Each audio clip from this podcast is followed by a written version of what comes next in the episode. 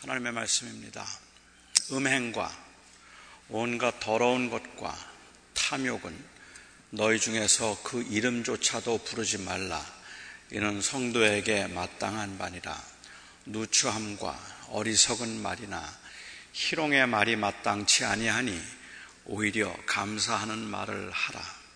너희도 정령 이것을 알거니와 음행하는 자나 더러운 자나 탐하는 자, 곧 우상숭배자는 다 그리스도와 하나님의 나라에서 기업을 얻지 못하리니 누구든지 헛된 말로 너희를 속이지 못하게 하라.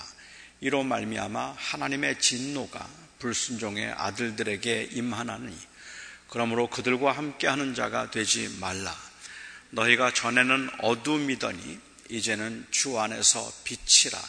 빛의 자녀들처럼 행하라. 빛의 열매는 모든 착함과 의로움과 진실함에 있느니라. 주를 기쁘시게 할 것이 무엇인가 시험하여 보라. 너희는 열매 없는 어두움의 일에 참여하지 말고 도리어 책망하라. 그들이 은밀히 행하는 것들은 말하기도 부끄러운 것들이라. 그러나 책망을 받는 모든 것은 빛으로 말미암아 드러나나니 드러나는 것마다 빛이니라. 그러므로 이르시기를 잠자는 자여 깨어서 죽은 자들 가운데서 일어나라. 그리스도께서 너에게 비추이시리라 하셨느니라. 아멘. 사람들은 다른 사람들에 대해서 나름 선입관과 그리고 그 이 이미지를 가지고 있습니다. 그래서 사람들이 가지고 있는 이미지에 맞는 행동을 할 때 참 너답다라고 말하고 상충되는 행동을 할 때 너답지 않다라는 말을 합니다. 워낙 어려운 사람들을 긍휼히 여기고 잘 도와주고 항상 약한 사람의 편에 있던 사람이 많은 돈을 기부단체에 그 이 구제단체에 기부한다면 아, 역시 아무개다워라고 사람들은 말할 겁니다. 사소한 일에도 불같이 화를 내고 매사에 부정적인 말을 하는 사람이 긍정적인 말을 하면 어디 아파 너답지 않게 왜 그러냐라고 말할 겁니다. 때로는 이 너답다는 말이 틀에 가두어둔 채 사람들의 그 사람들이 원하는 행동만 요구하는 것 같아서 부담스럽고 좀 거북 스러워서 도대체 나다운 게 뭔데 하고 묻고 싶을 때도 있습니다. 여러분은 누군가에게 역시 당신답다든지 아니면 당신답지 않다는 말을 들어본 적이 있으십니까? 아, 저는 자주 들어봤습니다. 학교에 다니면서도 그리고 사역을 하면서도 제가 자주 들었으니까 저를 알고 있는 사람들에게 제가 아주 확실하게 각인시킨 저의 이미지가 있는 겁니다. 제가 시험 보기 전날 새벽 1시까지 탁구를 했다고 하면 역시 노전도사답다고 했습니다. 사람들이 자꾸 내 외모에 관심을 가진다고 말하면 역시 너답다고 했습니다. 제가 밥을 조금만 먹으면 목사님답지 않게 왜 그러느냐고 사람들은 말합니다. 그러니까 사람들에게 각인된 제 이미지는 성천, 후천, 쌍천적, 구제불능성, 자아도취증 환자라는 것과 뱃속에 굶어 죽은 사람의 귀신이 일곱 마리 들어있는 걸신증 환자 같다는 이미지는 각인된 것 같아요. 저는 제가 음식과 잡기를 멀리하고 늘 공부와 묵상에 몰두하는 이미지를 사람들에게 각인시키지 못한 것이 너무 아쉬워서 이제라도 이런 이미지 쇄신을 좀 하고 싶은데 아마 꽤 오랫동안은 노목사답지 않게 왜 그러느냐고 그냥 자연스럽게 노목사답게 행동하라는 말을 들어야 할 겁니다. 사람들에게 각인된 이미지를 바꾸는 것은 굉장히 힘든 일입니다. 물론 이런 이미지에는 오해도 있고 편견도 있음을 인정합니다. 하지만 일반적으로는 이 이미지라는 것은 한 사람의 지속된 행동과 그리고 말에 의해서 만들어지는 것임에 틀림이 없어서 그 이미지에 대한 책임은 대체로 본인이 지어야 할 겁니다. 지속적인 노력으로 이 기존의 이미지를 쇄신한 사람들도 있습니다. 몰몬교인들이 그 중에 하나일 것 같아요. 몰몬교가 내걸었던 꽤 수십 년 동안 몰몬교가 내걸었던 슬로건은 친절함과 그리고 가정적이라는 것이었습니다. 몰몬교의 역사적 배경을 보아서는 몰몬교가 가정적이라든지 아니면 몰몬교가 친절하다는 것은 전혀 맞지 않는 이미지입니다. 그런데도 불구하고 그 이미지 쇄신을 하기 위해서 노력을 많이 했어요. 몰몬교를 좋아하지 않는 사람들도 몰몬 교인들이 친절하다는 것은 한국이나 미국이나 대체로 다 인정하고 있는 바입니다. 저는 개인적으로 경험한 적이 없고 교리적으로나 교파적으로 슬로건을 내건 것을 제가 본 적도 없기는 하지만 경험해 본 많은 분들의 증언 가운데는 여호와의 증인들은 대체로 성실하다는 겁니다. 여호와의 증인들이 일을 하면 일을 할 때는 성실하게 맡은 일을 잘 한다는 이미지가 있습니다. 물론 이 성실함이 가가호 방문에서 전도함으로 인한 이 집요함과 무례함에 어, 이 가려져 감추어져 있는 것은 사실이지만 일반적으로 사람들은 여호와의 증인들 하면 성실하다고 말하는 분들을 제가 여러 분 만나본 것 같습니다. 개신교 교인들은 어떨까요? 개신교 교인들은 어떤 이미지가 있을까요? 개신교인들이 교회에 열심인 것은 잘 알려져 있습니다. 개신교인들은 어, 천주교인들보다는 성경 공부를 더 많이 합니다. 그리고 교회 행사가 워낙 많아서 교회 행사에 열심입니다. 종교개혁의 유산 때문이라고 볼 수도 있지만 어, 아주 지나치게 배타적이고 독선적으로 보일 만큼 예수를 믿음으로만 구원받는다는 것을 강조한다는 것도 개신교의 강력한 이미지입니다. 하지만 개신교인들에게는 두드러진 도덕적 이미지가 없습니다. 그러니까 개신교인들은 도덕적으로 다른 사람들보다 더 악하다는 말은 물론 아니지만 비교인들에 의해서 두드러질 만한 탁월함은 없다는 말입니다. 저는 이건 굉장히 중요한 문제라고 생각하는데 그 원인이 무엇일까 하는 게 궁금합니다. 어떻게 개신교인들의 경우는 이렇게 도덕적 이미지가 그 사람들의 다른 사람들에게 각인시킨 이 도덕적 두드러진 도덕적 이미지가 어쩌면 이렇게 없을까? 여러 가지 원인이 있을 것입니다만은 저는 이 구원에 대한 교리적 단순화에도 문제가 있다고 생각합니다. 오직 믿음으로만 예수를 믿음으로만 구원을 받는다는 이 놀라운 복음을 너무 단순화시킨 것이 이 도덕적 이미지에 치명적인 그러한 악영향을 끼쳤을지도 모르겠다는 말입니다. 복잡하기는 하지만 중요한 문제니까 제가 조금 더 다루도록 하겠습니다. 저는 구원은 행위로 받는 것이 아니라 믿음으로 받는 것이라고 저는 믿습니다. 그러니까 누구든지 예수 그리스도를 주님으로 영접하고 입으로 시인하면 구원을 받을 수 있다고 저는 믿습니다. 구원은 그렇게 주님을 믿을 때 단번에 임하는 것이라는 것도 믿습니다. 하지만 단번에 의롭게 된다거나 믿기만 하면 구원을 받는다는 이 말에 오해가 있는 것 같아요. 한번 믿기만 하면 구원을 받는다는 말은 단순히 그 한 번의 고백으로 모든 것이 끝난다는 의미가 아니라 사실은 그 고백과 변화로 그 구원이 보장된다는 의미입니다. 다시 말하면 이런 겁니다. 저는 1975년 어느 날 어느 집회에서 처음으로 복음의 메시지를 듣고 부흥사 목사가 시키는 대로 나는 예수를 나의 주님으로 영접합니다라고 영접 기도를 따라 했습니다. 솔직히 저는 그날 충분히 이해하지는 못했지만 그때 있었던 그 메시지의 감동 때문에 저는 그날 그런 고백을 했고 그 목사는 그 영접 기도를 한 저에게 오늘 구원을 받았다고 선언을 했습니다.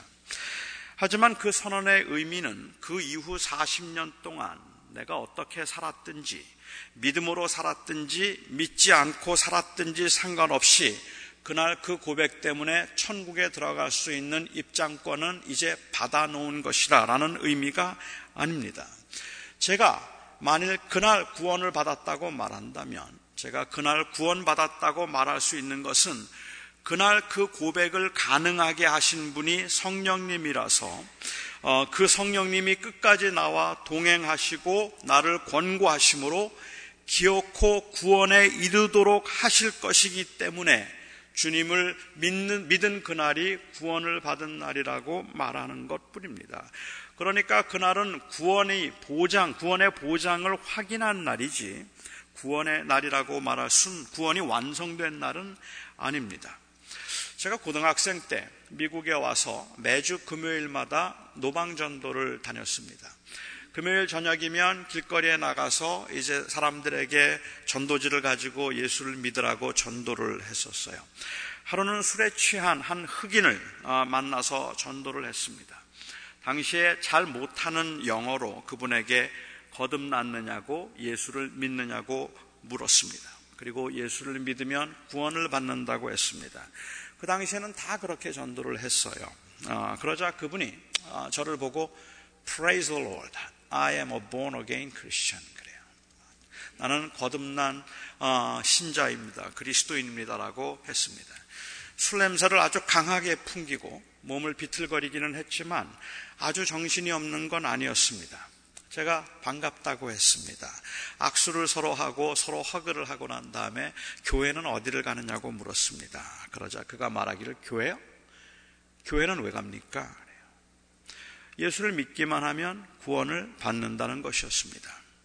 그래서 나는 예수를 이제 믿는다고 고백했기 때문에 내 구원은 구원을 그날 받은 것이라서 행동은 어떻게 살든지 아무 상관이 없다고 했습니다. 저는 그때 예수를 믿는다고 고백을 하면 천국에 들어가는 공짜 입장권을 공짜로 받는 것이라고 생각하는 사람들이 미국에 참 많다는 것을 알았습니다. 실제로 전도 집회에서 예수를 믿는다고 고백을 하고 그 얼터 콜에 반응해서 나가서 그 이 예수를 믿는다는 영접 기도를 따라한 사람들 중에 나중에 예수를 안 믿겠다고 부인한 사람들이 의외로 많다는 통계가 있습니다.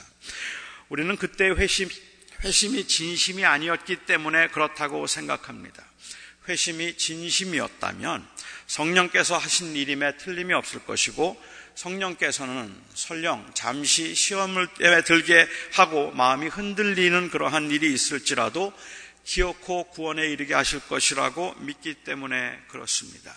하나님께서 택하셔서 거듭나게 하시고 믿음과 회개로 그 회심을 경험한 사람들을 의롭다 하시고 의롭다 한 사람들을 양자로 삼으셔서 성화의 과정을 통해 죽음을 지나 영화롭게 하시는 이 전 과정이 구원입니다.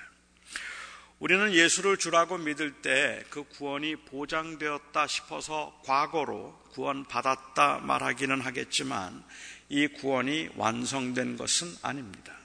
저와 여러분 역시도 그 구원의 과정 가운데 있는 겁니다. 그런데 우리는 예수를 믿기만 하면 구원이 끝났다고 생각합니다. 이렇게 생각하기 때문에 오늘 말씀 중에 걸리는 부분이 있습니다.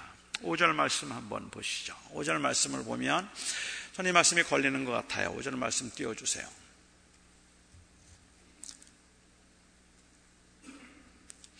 너희도 정령 이것을 알거니와 음행하는 자나 더러운 자나 탐하는 자, 곧 우상 숭배자는 다 그리스도, 그리스도와 하나님의 나라에서 기업을 얻지 못하리라. 음행, 불결, 탐심이 있으면 구원을 못 받는다는 말입니까?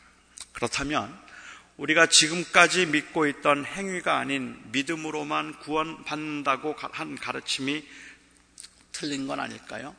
이 말씀이 조금 애매해 보이십니까? 갈라디아서 5장 19절 말씀을 한번 볼까요?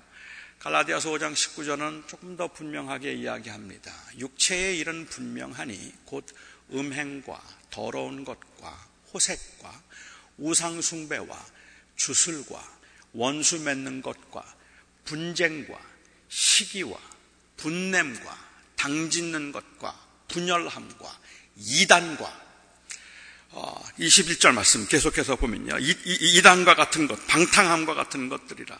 전에 너희에게 경계한 것 같이 경계하노니 이런 일을 하는 자들은 하나님의 나라를 유업으로 받지 못할 것이라. 이거 어떡합니까? 분쟁하는 자들, 분열하는 자들, 당 짓는 자들, 술 취하는 자들, 이런 자들 다 구원받지 못합니다. 모두 다 구원을 받지 못하리라. 하나님의 나라를 유업으로 받지 못하리라고 했습니다. 구원 못 받을 죄들이 더 늘어나서 문제가 더 복잡해졌어요. 비슷한 말씀 한 절 더 보죠. 고린도전서 6장 9절에 있는 말씀입니다. 고린도서 6장 9절에 불의한 자가 하나님의 나라를 유업으로 받지 못할 줄을 알지 못하느냐 미혹을 받지 말라. 음행하는 자나 우상 숭배하는 자나 간음하는 자나 탐색하는 자나 남색하는 자나 아, 그 다음 말씀 또 안, 언어하네요. 남색하는 자나 도적이나 탐욕을 부리는 자나 술 취하는 자나 모욕하는 자나 속여 빼앗는 자들은 하나님의 나라를 유업으로 받지 못하리라. 이거 참 심각합니다. 결론부터 말씀을 드리자면 저는 이 말씀을 어떻게 이해해야 할까 하는 것이 아마도 믿음으로 구원을 받는다는 사람들에게는 굉장히 혼란스러운 말씀이 될 것임에 틀림이 없는데 결론부터 말씀드리자면 갈라디아서나 고린도전서도 마찬가지지만 오늘 본문에 열거된 이 죄들도 어떤 죄들이 천국에 못 들어가는가 하는 것을 말하고 있는 것은 분명 아닙니다.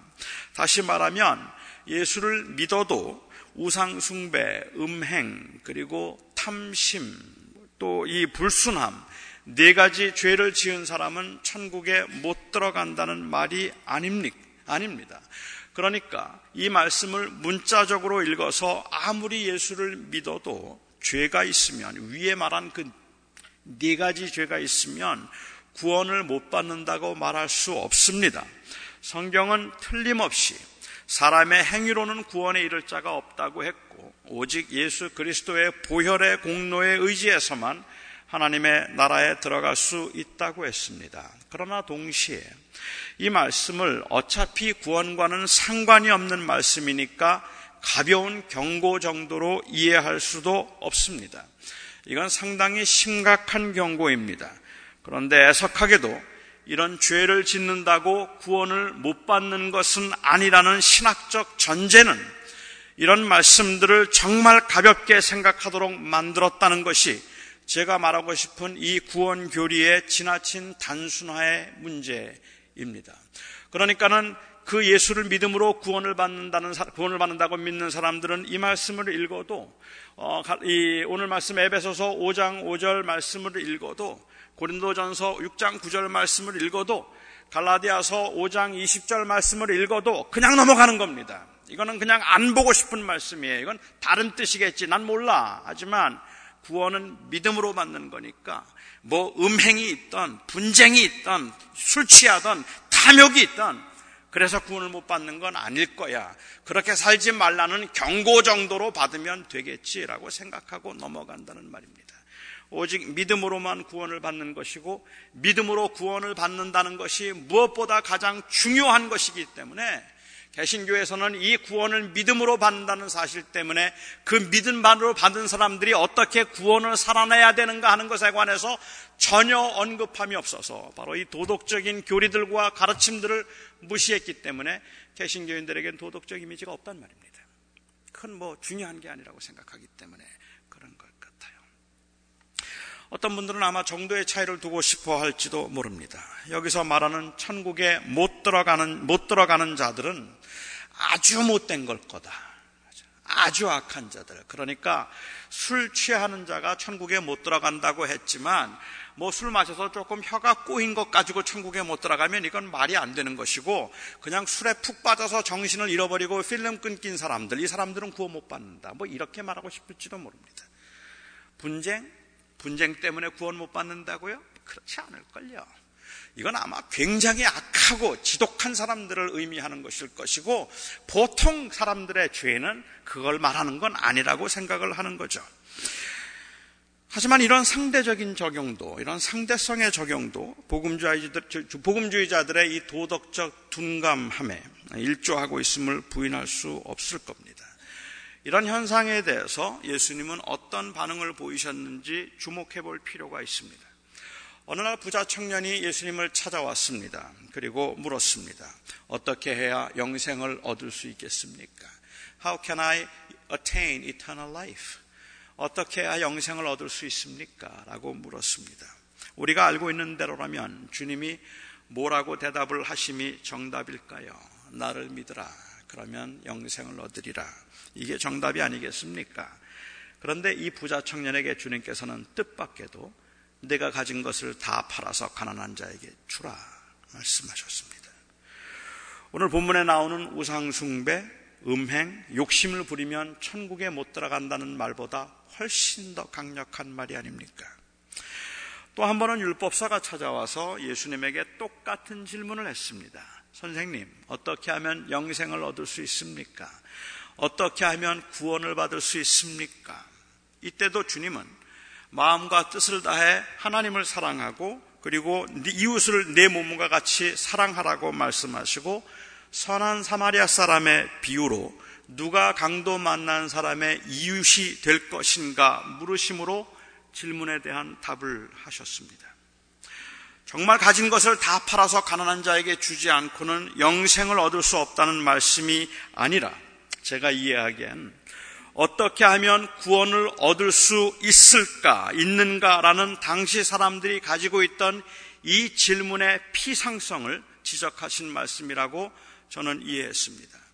가진 것을 다 팔아서 가난한 자에게 줄 수도 있는 진정한 가치를 추구하는 질문이 아니라면 주님은 그 질문에서 참을 수 없는 가벼움을 느끼셨던 것입니다. 어떻게 하면 영생을 얻을 수 있습니까? 라고 묻고 있는데 도대체 영생의 가치가 무엇인지 알고 묻는 것인지 구원을 어떻게 하면 받을 수 있습니까? 라고 말하는데 이 구원이 얼마나, 얼마나 엄청난 것인가 하는 것에 대해서는 전혀 의식과 생각도 없으면서 어떻게 하면 구원을 받을 수 있습니까? 라고 하는 사람 앞에 예수를 믿는다고 말하기만 하면 구원을 받는 거니까 그냥 믿는다고 고백하세요라고 말해서 그래서 그냥 그럼 나는 믿는다고 고백했기 때문에 그래서 그는 영원한 생명을 얻었다고 생각하고 그리고 그 이후에 그에게 요구되는 도덕적인 요구들은 다 힘이 없는 것들이 됐단 말입니다. 어차피 그 구원은 그런 정도의 가치가 있는 것은 아니었기 때문에 그렇습니다. 그래서 주님께서는 아주 파격적이고 과격한 말씀을 하셨던 겁니다. 다 팔아서 다 가난한 자에게 주어라. 그러면 구원을 받을 수 있을 걸. 이 말씀은 그렇게 해야 구원을 받는다는 율법적인 지침이나 기준을 말하고 있는 것이 아니라 정말로 구원의 가치를 아느냐고 묻고 있는 겁니다. 정말로 그 질문을 진지하게 생각하고 있는가를 묻고 있는 겁니다. 구원의 의미, 천국의 가치에 대한 확신 없이 앵무새처럼 그냥 정답을 말하는 건 아무런 의미가 없는 겁니다. 그런데 오늘 우리 개신교의 문제는 이 정답 찾기만 하고 있는 거예요. 그 사람들이 뭐라고 정답을 말하는가 하는 것에 모든 관심이 모여져 있어요. 예수를 나의 주님이라고 믿는데 그 말의 토시 하나까지라도 민감하게 생각을 해서 그 고백을 얼마나 정확하게 그 정답을 말했는가 하는 것으로 구원을 말하고 있기 때문에 사람들에게 요구되고 있는 도덕성이 없다는 말입니다. 저는 이게 심각한 문제라고 생각해요. 그러니까는 믿음으로 아닌 행위로 구원을 받는다는 말이 아닙니다. 오늘 본 말씀을 어떻게 이해해야 할까요? 천국에 들어갈 수 없는 죄를 열거한 고린도전서 6장 11절의 결론은 이렇습니다. 너희 중에 이와 같은 자들이 있더니 주 예수 그리스도의 이름과 우리 하나님의 성령 안에서 씻음과 거룩함과 의롭다 하심을 받았느니라. 그러니까 지금 바울이 언급하고 있는 것은 너무도 당연한 교인들의 과거의 모습입니다. 다시 말하면 불신할 때의 모습이라는 말입니다. 그렇게 주님을 모를 때에는 자기가 원하는 대로 살았다는 말입니다. 세상 사람들이 보기에 그가 얼마나 도덕적으로 깨끗해 보였든지 상관없이 예수를 믿는 모든 사람들이 하는 말이 그거란 말입니다. 내가 전에는 정말 불결했습니다. 내가 전에는 정말 내 마음대로만 살았습니다. 이것이 바로 우리가 모두 하고 있는 고백이어야 된다는 거예요. 갈라디아서에서도 마찬가지로 성령에 속하지 않고 육에 속한 사람의 모습을 그렇게 묘사했습니다. 오늘 본문도 마찬가지입니다. 이들도 옛날에는 어두움에 속해서 그런 것들이 아무렇지도 않게 아는 것처럼 살았지만 이제는 그리스도 안에서 빛의 자녀가 되므로 은혜로 그렇게 살 수 없는 빛의 자녀가 되었다는 말입니다. 물론 조심해야 합니다. 바울은 세상에 있는 비신자들에게 지금 이 말을 하고 있는 게 아닙니다. 그러니까 믿는 사람들은 다 빛에 속해서 깨끗하고 선하고 너그러운데 예수 믿지 않는 사람들은 모두가 다 어둠에 속해서 더럽고 탐욕스럽고 불결하고 우상이나 섬기고 있다는 말을 바울이 하고 있는 게 아니라는 말입니다. 이 말은 지금 믿는 사람들에게 하고 있는 말입니다. 믿는 사람들의 과거와 그리고 현재를 비교하고 있다는 말입니다. 신자와 불신자 를 비교하는 게 아니에요. 지금 어둠에 있는 사람들, 지금 하나님을 믿지 않는 사람들은 다 도덕적으로 타락한 사람들이고 예수 믿는 사람들은 다 도덕적으로 정결한 사람이라는 말을 하고 있는 것이 아니라 믿는 사람의 현재와 과거를 비교하면서 우리가 전에는 이렇게 살았지만 이제는 달라졌다는 이야기를 하고 있다는 말입니다. 이것이 바로 바울이 하고 싶은 그 오늘 본문에서 하고 싶은 말입니다. 바울은 믿는 사람과 비교하면서 8절 말씀 이렇게 얘기하죠. 너희가 전에는 어두움이더니 이제는 주 안에서 빛의 자녀들처럼 행하라. 그러니까 이 말씀은 율법적인 어떤 행위를 요구하는 요구하는 말씀이 아니라 그럴 수밖에 없는 은혜 받은 자의 모습을 묘사한 말씀입니다. 바울이 열거하고 있는 이 모든 것들은 불법을 행하는 모습이 아니라 불신의 모습이라는 말입니다. 믿는데 어떻게 그렇게 살 수 있느냐고 말하는 거예요. 안 믿을 때는 그렇게 살았지만 이제는 믿는 사람이기 때문에 다르게 살아야 한다는 말입니다. 이렇게 해야 구원을 받는다. 이렇게 해야 그리스도인이 될 수 있다는 이야기를 하고 있는 것이 아니라 은혜는 사람을 이렇게 바꿀 수 있는 것이라는 그 이미지를 상기시키고 있는 말씀이라는 겁니다. 어떻게 하여 영생을 얻을 수 있습니까? 라고 묻는 사람 앞에 가진 것 다 팔아서 가난한 자에게 나누어 주면 영생을 얻을 수 있다. 그리고 그 앞에 앞에서 율법적으로 그 말씀을 어떻게 하면 최소화시킬 수 있는가 하는 것을 논하고 있는 것을 주님께서는 지금 요구하고 계시는 말씀이 아니라 즉 이렇게 해야 구원을 받는다는 그 율법의 요구를 말씀하고 계시는 것이 아니라 네가 정말로 구원을 받았다면 이것도 할 수 있어야 된다는 이야기를 하고 계시다는 말입니다. 그게 바로 구원이라는 이야기죠. 예를 들어서 설명을 하죠. 4세기의 교부였고 그리고 사상적으로 기독교에 아마 가장 큰 영향을 어, 이 끼친 사람이라고 할 수 있는 어거스틴.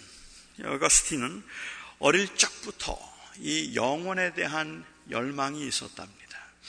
어릴 적부터 아주 탁월하고 똑똑했던 이 어거스틴은 아, 이 영혼에 대한 열망이 좀 있었다 그래요.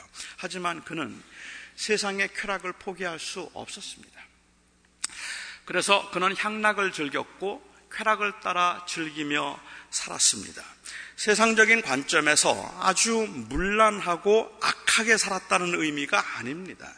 이 세상에 어떤 그 죄인보다 아주 치열한 그러한 범죄를 해가고 살았다는 그러한 이야기도 아니고 말할 수 없이 문란해서 그야말로 허랑방탕하게 인생을 살았다는 의미가 아닙니다. 그는 그냥 자기가 그 가지고 있는 쾌락에 대한 열망과 그리고 그 향락에 대한 열망들을 그는 포기할 수 없었다는 말은 자기를 포기할 수 없었다는 말입니다. 자기 자신을 포기할 수 없었기 때문에 그의 어머니가 30년 동안 기도했지만 그리고 지속적으로 전도했지만 어거스틴은 예수를 믿을 수 없었습니다. 그는 그의 인생을 즐기는 동안에도 어, 철학에 심취해 있었고 학문에도 많은 관심을 보였고 그리고 특별히 어거스틴은 감독과 목사들의 설교 듣기를 좋아했습니다. 그런 설교 듣는 것을 즐겼고 좋아했어요. 하지만 예수님이 그의 인생의 주인이라는 고백을 할 수는 없었습니다. 인생을 즐기고 싶었기 때문입니다. 누리고 싶었고 즐기고 싶었기 때문입니다. 누군가 만일 이 어거스틴에게 믿는 것 다르고 그리고 인생을 즐기는 건 다른 거라고 말했다면 나중에 변할 수도 있으니까 지금 일단 중요한 것은 예수를 믿는다고 해서 구원을 받는 것이라고 했다면 그건 그에게 하나도 어려운 일이 아닐 수 있습니다. 그게 뭐가 어려워요. 믿는다고 말하면 되는 건데. 하지만 그의 그 이 삶 속에서 그가 자기가 주인이 되어서 인생을 즐기고 싶은 것 그거는 포기할 수가 없었던 거죠. 어느 날 그는 집들 정원에 거닐 정원을 거닐다가 밖에서 아이들이 놀이를 하면서 부르는 소리를 들었습니다. 그런데 이 소리가 마치 환상처럼 그리고 환상 가운데 들리는 소리처럼 어디서 들리는지 아주 신비롭게 그 소리가 들리기 시작했는데 그 소리가 take and read였어요. 취하여 읽으라. Take and read. 그 음성이 자꾸 들렸습니다. 어, 처음에는 그냥 누가 다른 사람이 그렇게 말하고 노는 줄 알았어요. 근데 그게 아니었던 것 같아요. 하나님의 음성처럼 들렸다고 그런 나중에 그 고백론에서 고백을 합니다. 계속 귓가에 그 소리가 맴돌아서 그가 서재로 돌아갔습니다. 그리고 성경책을 열었습니다. 그가 성경책을 딱 열었을 때 그의 처음에 그의 눈에 들어온 성경 구절이 로마서 13장 12절 말씀입니다. 로마서 13장 12절. 밤이 깊고 낮이 가까웠으니 그러므로 우리가 어둠의 일을 벗고 빛의 갑옷을 입자. 13절 말씀 하나 더 볼게요.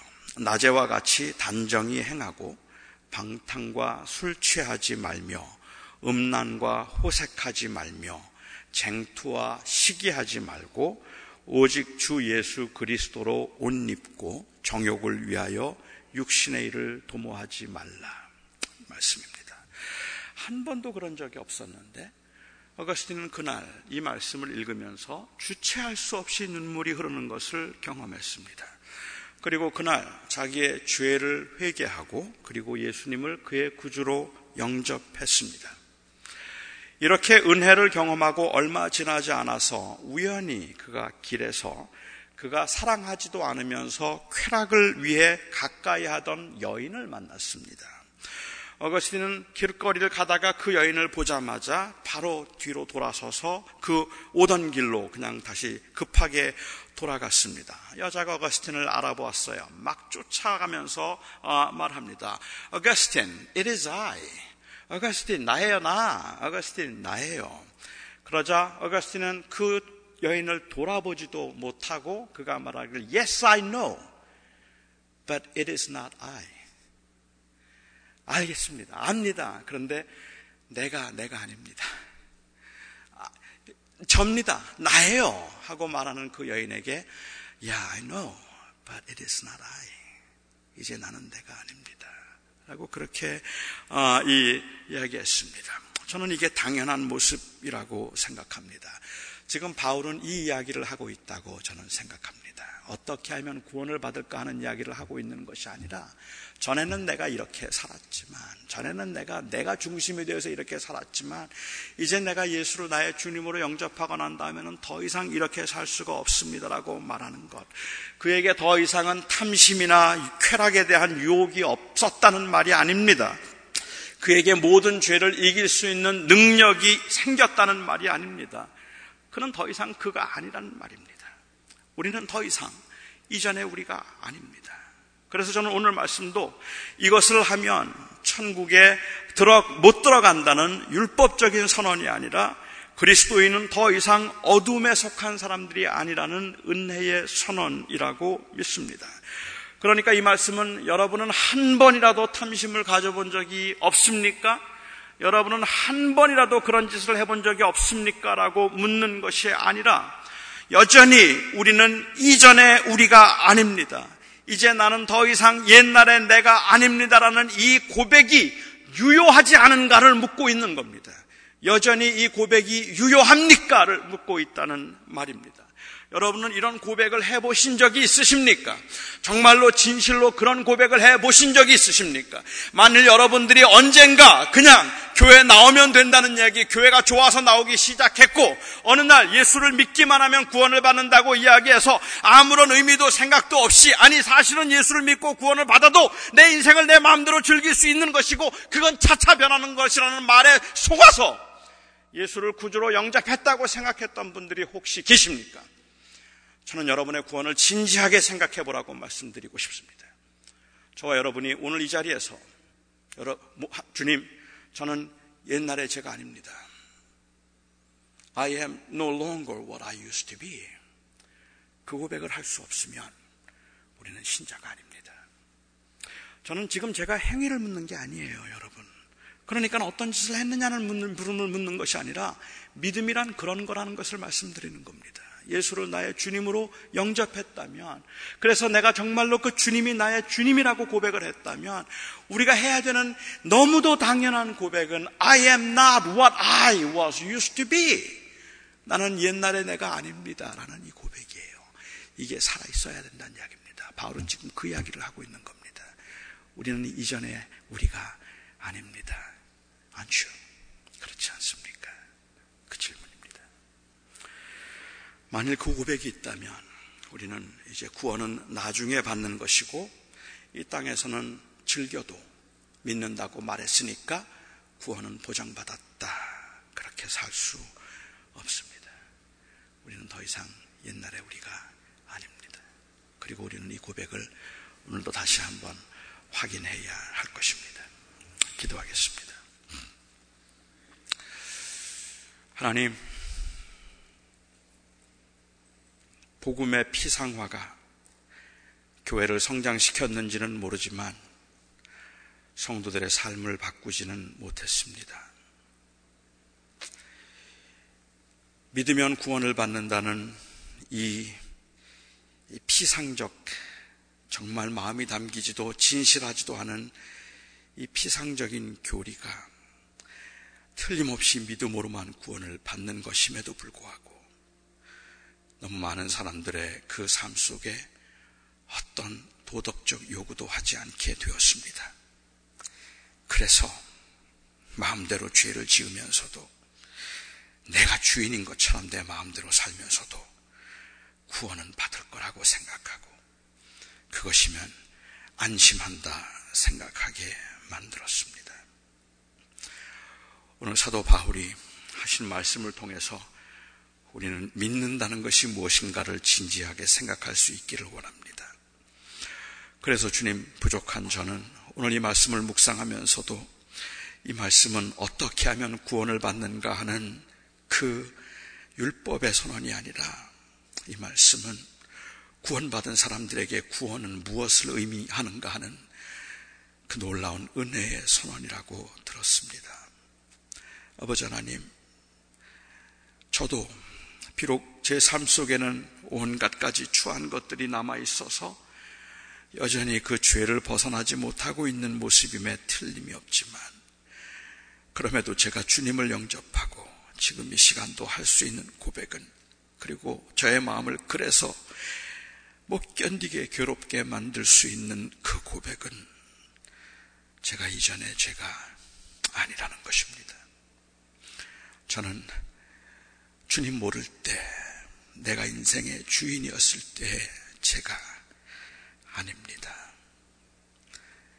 이 은혜를 조금 더 깊이 묵상하며 이 은혜를 붙들고 살아갈 수 있도록 저를 그리고 우리 사랑하는 성도들을 지켜 주시옵소서. 예수님의 이름으로 기도하옵나이다.